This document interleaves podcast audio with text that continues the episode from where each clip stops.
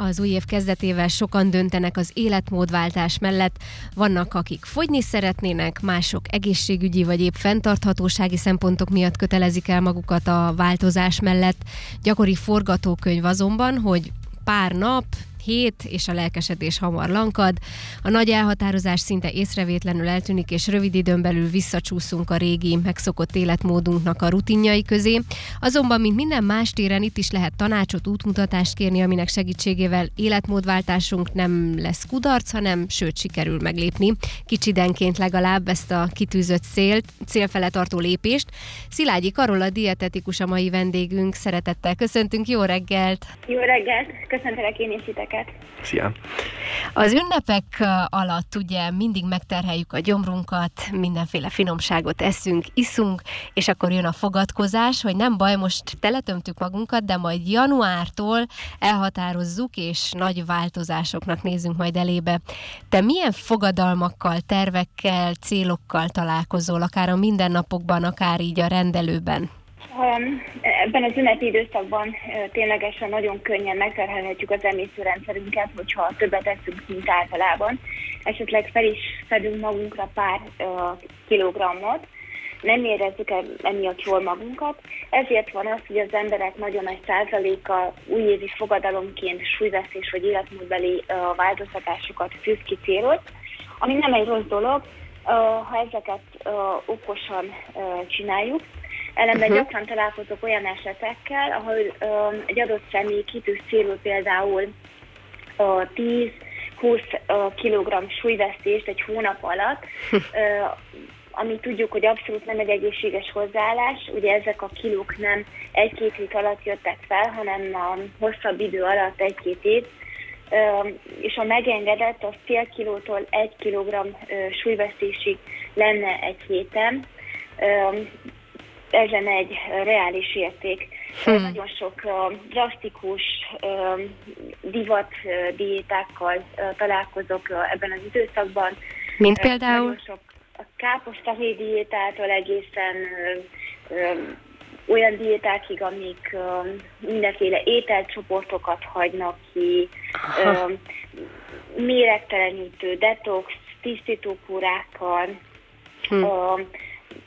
Olyanokkal, amelyeket influencerek állítottak elő, melyek marketing szempontból uh-huh. abszolút teljesen megállják a helyüket, ellenben semmiféle szaktudás nem áll a háttérben. Meglátnak egy videót a TikTokon, ó, ezt a diétát én is követni fogom, hát ha tényleg lecsúszik 10 kiló, ami teljes mértékben, hát ha meg is történne ez egy ilyen drasztikus diétával, nagyon egészségtelen lenne. Szóval, hogy kicsidenként kellene, akár hogyha valaki a fogyást tűzi ki célul, jó lenne, hogyha egy picit reálisabban tenni ezt, és akkor nem, nem vallana kudarcot. És mi a legnagyobb tévedés, amit az életmódváltás mellett elköteleződő emberek elkövetnek? Véleményem szerint az, hogy egyik napról másikra szeretnének változtatni, nem pedig apró lépésekben. Azt, hogy egy adott dolog szokásá tudjon alakulni, el kell teljen egy bizonyos idő. Úgy gondolom, hogy a, például a, ha drasztikus diétákba fogunk, akkor kell tudjuk, hogy amellett, hogy nagyon nagy súlyt veszítünk, ez együtt jár nagyon nagy mértékű izomvesztéssel is, és természetesen ez maga után van számos negatív hátulütőt, mint például fáradékonyság, ingerültség, a koncentráció képességünknek a csökkenése, fizikai teljesítmény csökkenése, esetekben a hormonháztartásunk felborulása, az alvásminőségünk romlása, hm. és ugye amilyen gyorsan fogyunk az ilyen diétákkal, ugyanolyan gyorsan vissza is hízunk, mivel nem tanuljuk meg, hogy mit jelent a számunkra egészséges táplálkozás. Uh-huh. Tehát nem kiegyensúlyozott, hanem gyakorlatilag éheztetjük a, kiéheztetjük a szervezetünket, és majd visszakéri azt, és elkezdünk habzsolni. Így kell ezt elképzelni, gondolom ezt a folyamatot. Mielőtt elkezdenénk egy diétát, mindig tegyük fel magunkba azt a kérdést, hogy ezt 10-20 év múlva akár tudnánk-e folytatni, át tudnánk-e alakítani életmóddá, vagy milyen negatív hatásokkal lehet a szervezetünkre. Hm. És hogyha már ezt is szóba hoztad, hogy ezt, ezt a 10-20 éves gondolatot így hozzuk be, amikor belevágunk egy diétába, illetve beszéltünk arról is, hogy milyen hibák merülhetnek fel, milyen, mik azok, amik gyakran előfordulnak, hogy, hogy tévedésbe esünk egy ilyen fogadalom kapcsán. Mégis hogyan lehetne ennek ellenére kitartani így az év folyamán, vagy az évek során, hogy, hogy ne csak egy friss, de múló lendület legyen az étkezéssel kapcsolatos fogadalmunk? Mit kellene ebben az egészben szem előtt tartani? Véleményem szerint ez csak akkor történhet meg, hogyha megvan a a késztetés, az akarat a változtatásra. Az, hogy mi magunk akarjuk azt a dolgot, ne pedig külső uncolás álljon a háttérben. Vagy akár ne az legyen, azt is gondolom ide foglalhatjuk most, hogyha már ezt mondtad, hogy nem feltétlenül januárban kell, nem csak a január az, ami egy újrakezdésre okot adhat.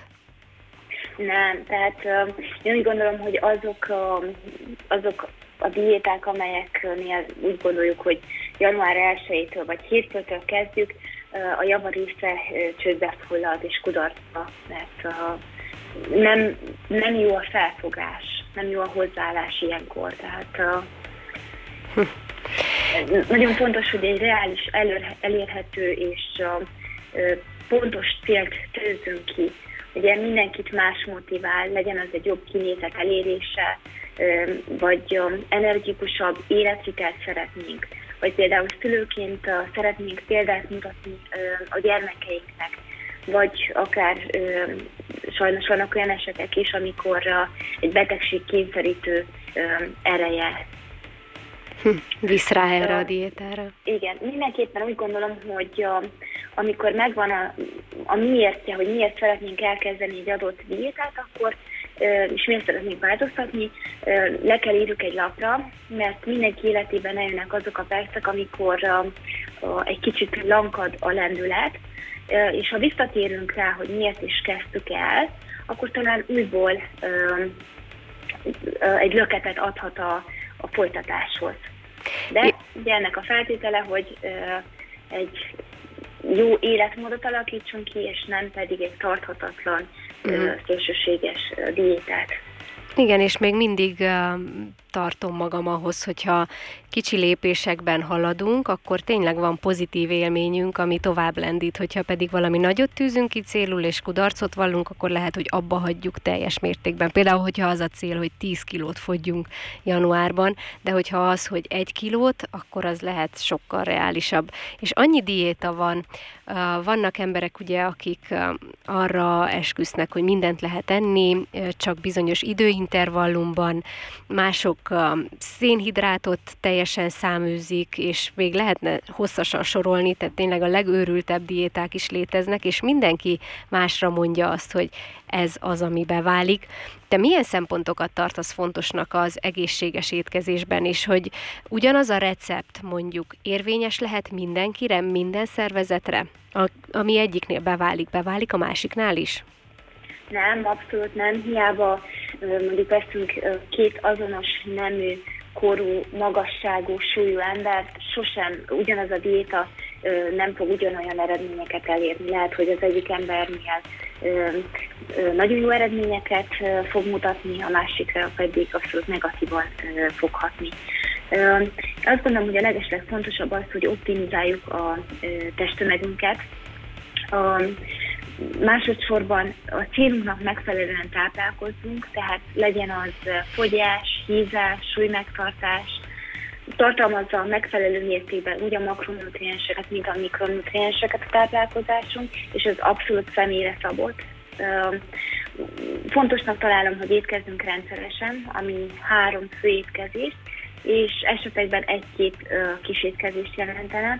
Fontos, hogy ügyeljünk a főzési technikára, tehát részesítsük előnybe a párolást, a lerben, sütőpapíron való ételelkészítést, akár főzést, az olajba, zsírba sütéssel szemben. Uh-huh. legyen változatos a táplálkozásunk, próbáljunk meg minden ételcsoportot beiktatni, tehát hüvelyeseket, zöldségeket, gyümölcsöket, gabonaféléket, tejtermékeket, soványhúsokat, halat, tojást, bioféléket. Fogyasztunk minden nap legalább három adag zöldséget és két adag gyümölcsöt, és egy adag zöldség mondjuk egy közepes méretű paradicsom, vagy egy adag gyümölcs, egy közepes méretű alma, és itt próbáljuk mindig az idény zöldségeket választani, és például ebben a téli időszakban idény zöldségeket és gyümölcsöket nem muszáj csak nyers zöldségeket fogyasztani, ott vannak a savanyúságok, vagy párolt zöldségek, lerben elkészített zöldségek, tehát ö, legyünk nagyon kreatívak, és uh-huh. tervezzük meg előre az étkezéseinket pár napra, nagyon-nagyon sokat segíthet a rendszerességben. Még azt ö, sorolnám fel ide, hogy ö, fontosnak találom, hogy kerüljük a nagyon feldolgozott élelmiszereket, és próbáljuk meg minimizálni a hozzáadott cukrok bevitelét, ami az összkalória bevitelünk maximum 5%-át jelentse. Engem érdekelne a levesek témaköre is itt, hogyha már ebbe a, a felsorolásba belekezdtünk, mert hogy azt hallottam, hogy a, a levesekben található zöldségek azok már halott zöldségnek minősülnek. Ezt nem tudom, hogyha, mm, hogy erről így a dietetikus mit gondol, hogy a levesre mm, szükségünk van tényleg minden nap, vagy, vagy ezt ki lehet hagyni, esetleg mi, a, mi az álláspont északvélemény szempontjából a levesekkel kapcsolatosan? Hát erről az a véleményem, hogy a, ugye egy leves lehet nagyon kalóriaszegény is például, és nagyon jól tud tölteni. Valójában, amikor hőkezelésen mennek át a zöldségek, akkor nagyon sokat veszítenek a vitamintartalmukból, de ott vannak még az ásványisók is, és nagyon segítik az emésztést a levesek, tehát ez is személyre szabott, mert nem, nem kötelező, de én úgy gondolom, hogy uh, uh, jó bevezetni azért hetente többször a leves mhm. fogyasztását. Még régebb ugye úgy volt, emlékszem, hogy gyerekkoromban, hát főleg a családi fészekben otthon, hogy le, előétel leves második. Azért most már én is egy fogást szoktam ebédelni, úgyhogy tényleg így van, amikor egy levest iktatok be. Egyébként a leveseket nekem sokkal nehezebb elkészíteni, nem tudom, hogy miért, de hogy hogy lehetne úgy esetleg, de itt a párolásnál is felmerül ugyanez, hogy úgy hőkezelni az adott zöldséget, hogy ne vesz, legkevesebbet veszítsen a vitamin tartalmából. Van egy módszer erre vonatkozóan?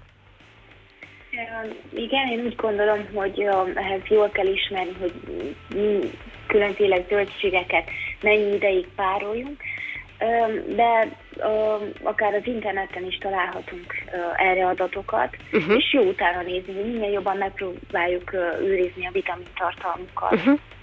Említetted, hogy jó minden étel kategóriából fogyasztani, tehát így a, a húsokat is ide soroltad, a sovány húsokat, viszont ha már ilyen januári diéták, akkor sokat olvashatunk és sokat hallhatunk a veganuárról, most már ilyen néven terjedt el, nem tudom, hogy hány éve van ez egyébként, tehát ez egy olyan hónap, amikor egy alkalmat adnak az embereknek arra, hogy kipróbálják a vegánságot, hogyha már kacérkodnak vele, és akkor egy hónapig megvonják maguktól. Hát a vegánság az azt mondjuk el, hogy konkrétan mit jelent, mert szerintem még mindig az emberek fejében nem feltétlenül tiszta, hogy különbség van a vegetarianizmus és a vegánság között. Tehát, hogy miről szól a veganuár, ennek milyen veszélyei és milyen pozitívumai vannak, hogy kell ehhez viszonyulni? Te találkozol ezzel? Igen, uh, ahogy említetted, ez az elmúlt évek egyik uh, legnépszerűbb kihívása így az év elején sokan próbálják hogy egy hónapig ne egyenek semmiféle állati eredetű terméket, azaz húst, halat, tejet, tejtermékeket, tojást, és ide soroljuk a mézet is.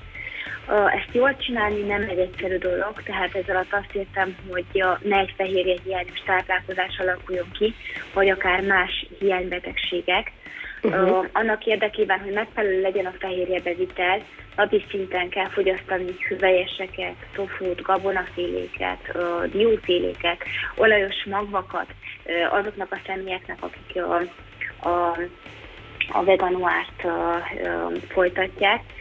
És itt megemlíteném, hogy uh, az, hogyha valaki ezt a uh, táplálkozásformát követi, az egyáltalán nem azt jelenti, hogy akkor most nagyon egészségesen táplálkozik, mert nagyon sok olyan esetet látok, hogy igencsak nagy túlsúlyjal rendelkeznek, és ha megnézzük, hogy mit tesznek, akkor sült krumpli, croissanttal, tehát... Sok-sok péksütemény és feldolgozott ételek, uh-huh. Kalóriagazdagok, tehát ez, erre is nagyon oda kell figyelni, hogy jól csináljuk. Uh-huh.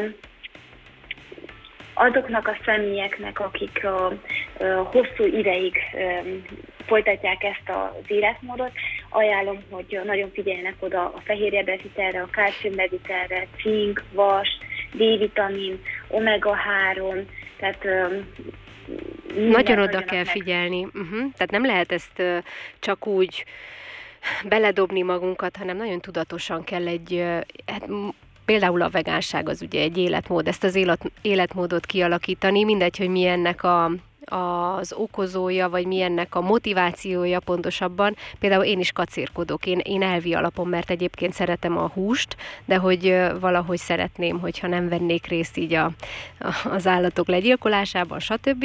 De hogy nagyon nehéz, mert szerintem itt, itt óriási kreatív, kreativizmusra van szükség.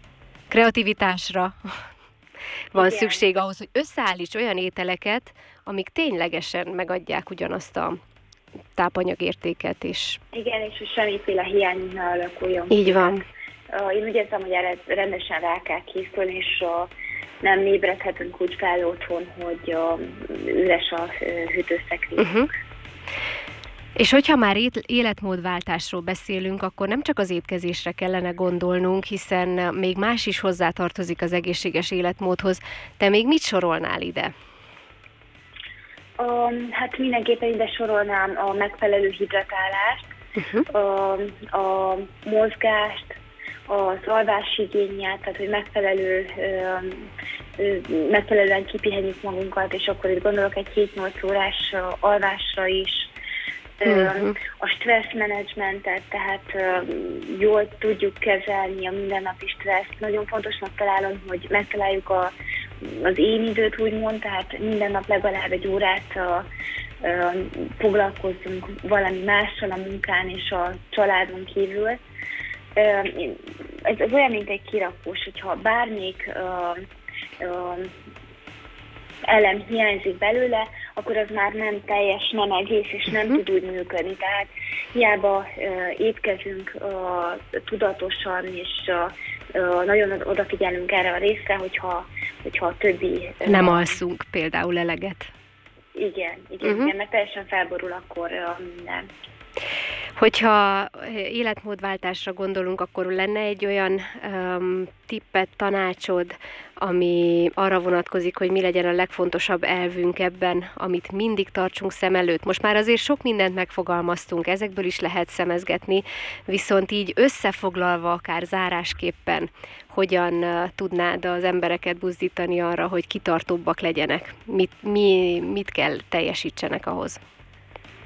A véleményem szerint az a leges legfontosabb, hogy a legyen egy jó és egészséges kapcsolatunk az étellel, ne a stressz és a szorongás forrása legyen. Amikor eszünk, az nyugodt, pihentető élményt jelentsen számunkra, semmiképpen ne a bűntudat vezéreljen utána. Hmm. Fontosnak találom, hogy gyakoroljuk a tudatos táplálkozást, és itt nagyon jó példát tud mutatni nekünk erre az egészséges tányér mintája, melynél úgy a szénhidrátok, fehérjék, rostok és a zsírok megfelelő arányban szerepelnek. Fontosnak találom, hogy koncentráljunk a minőségre, a mennyiség helyett, választunk tápláló, laktató ételeket, ahelyett, hogy kényelmi okokból gyors éttermi ételekre hagyatkoznánk. És ugyanilyen fontosnak találom, hogy figyeljünk a testünk jelzéseire, és vegyük figyelembe az éjség, jó lakottság érzetet. Nagyon jó, nagyon jó dolgok hangzottak el itt. Ténylegesen fontos lenne minél tudatosabban viszonyulni a testünkhöz, akár az étkezés szempontjából, mert ugye most főként erről beszélgettünk, hiszen azt is mondják, hogy egyre inkább rájövünk, hogy ez, ez nagy mértékben befolyásolja az egészségügyi állapotunkat. Ugye a bérrendszeren belül a, az immunrendszerünk azért jó része ott található, tehát amit beviszünk, az nagy hatással van az egészségünkre, úgyhogy mindenképp figyeljünk erre, és ne drasztikusan diétázgassunk, hanem figyelmesen és tudatosan. Köszönjük szépen, hogy itt voltál velünk. Nagyon szépen köszönöm a meghívást. További jó reggelt neked, most már azért haladunk lassan a délelőtt fele, úgyhogy nem az ébredezésre buzdítlak. Köszönjük szépen! Én is köszönöm szépen. Szia! Szia, Szilágyi Karola dietetikus volt a vendégünk itt a Naplopóban, telefonon csatlakozott hozzánk. Naplopó. A reggeli rutinod része.